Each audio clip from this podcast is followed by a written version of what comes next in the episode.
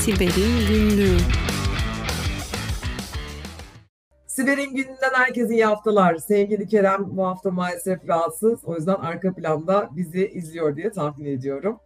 E, bu hafta güldüğüme bakmayın aslında acı acı haberlerim var size. E, öncelikle bu kanalda ne sunsam e, kendim de bizzat e, yaşıyorum maalesef. Güleç yüzlü haber sun Tuğba diyorsunuz ama millete gülüyormuşum gibi mi geliyor size? Nasıl algılanıyor oradan bilmiyorum ya da birilerinin ağını mı alıyoruz bilmiyorum ama maalesef bu hafta sevgili abim bir e, Man Middle hatağına maruz kaldı. Size geçen hafta sunduğumuz haberin birebir aynısını yaşadı ve bir para kaybı oldu. Üstelik başka bir haberde size sundum. SVB Banka gitti para arkadaşlar. Yani Batık Banka'ya bir ödeme yaptılar maalesef ve buradaki ödemeyi alamıyorlar. Yine klasik tedarikçi, yine klasik uzak doğu tedarikçi ve yine klasik uzak doğu tedarikçinin hesabına yapılmış bir erişim söz konusu. Oradan gelen maillerin içerisinde üzerinde oynama yapılmış bir fatura klasiğiyle karşı karşıyayız. Tabii ki aracı bankalar her para transferinde bunu kontrol etmiyorlar. Buradan tekrar uyarılarımı yapayım. Lütfen bu konuya dikkat edin.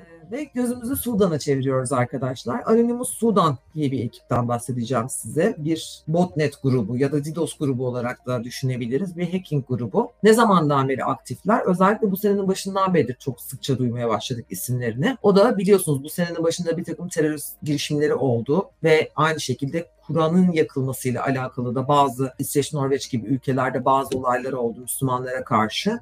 Bu olaylardan sonra bu Anonymous Sudan ekibinin adını daha fazla duymaya başladık. Ama daha detayına baktığımızda Killnet gibi başka gruplarla özellikle Ruslarla, Ukraynalılarla daha çok iç içe olduklarını görüyoruz. Bu hack grubuna sorulduğunda işte siz aslında bir Rus grubu musunuz? Hani Sudan'ın haklarını savunuyorsunuz ya da Müslümanların haklarını savunuyorsunuz gibi görünüyor ama neden özellikle bu ülkeleri işte İsveç, Norveç, Danimarka, Almanya gibi ülkeleri hedef alıyorsunuz diye sorulduğunda yok bizim aslında pek de Rus üyemiz yok. İşte e, tamamen tesadüf ya da Ukraynalı üyemiz de yok. Tamamen tesadüf eseri.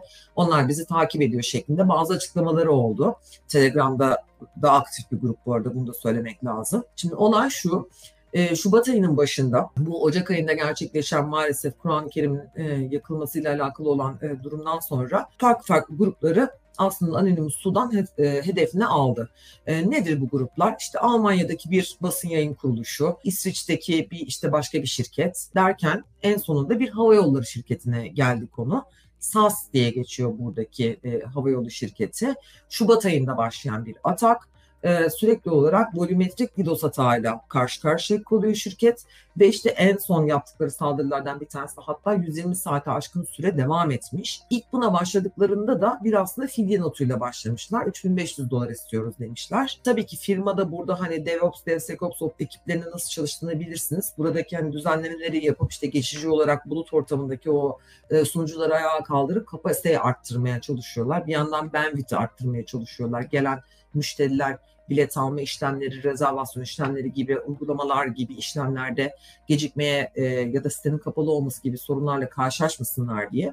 Ama ve lakin yeterli olmamış ilk 3-4 gün hatta 6-7 gün boyutunda burada yapılan işlemler ve o dönemde bu işlemleri tabii hızlı bir şekilde yapalım derken de bir takım karışıklıklar meydana gelmiş. Biliyorsunuz bunu çok daha detaylı anlatabilirim ama herkesin anlayabilmesi için çok basit bir örnek vereyim. Aynı anda iki farklı kullanıcı düşünün ve oradaki yapılan bir config hatası nedeniyle A kullanıcısı B kullanıcısının, B kullanıcısı da C kullanıcısının belki oturumuna denk geliyor arkadaşlar. Birbirlerinin kişisel görmeye başlıyorlar. Böyle bir olayla da neticelenmişti Şubat ayında gerçekleşen vaka. Şu anda yine bu DDoS ataklarıyla karşı karşıya olduğunu görüyoruz buradaki SAS şirketinin, havayolları şirketinin ve maalesef bu defa Anonymous Su'dan 3 milyon dolarlık bir fidye talep ediyor. Yani sizi internetten sileriz, e, bize artık bu sefer 3 milyon dolarlık bir ödeme yapmanız lazım şeklinde. Firmadan herhangi bir yetkililerinden herhangi bir açıklama yok şu aşamada. Sadece aldıkları saldırıya doğruyorlar. E, app'inin ve web'inin zaman zaman çalışmadığı, zaman zaman düştüğü, zaman zaman ayağa kalktığı gözlemleniyor. Bakalım neler yaşanacak. Hep birlikte izliyor olacağız. Siber'in gününden hepinize iyi haftalar diyorum. Hoşçakalın.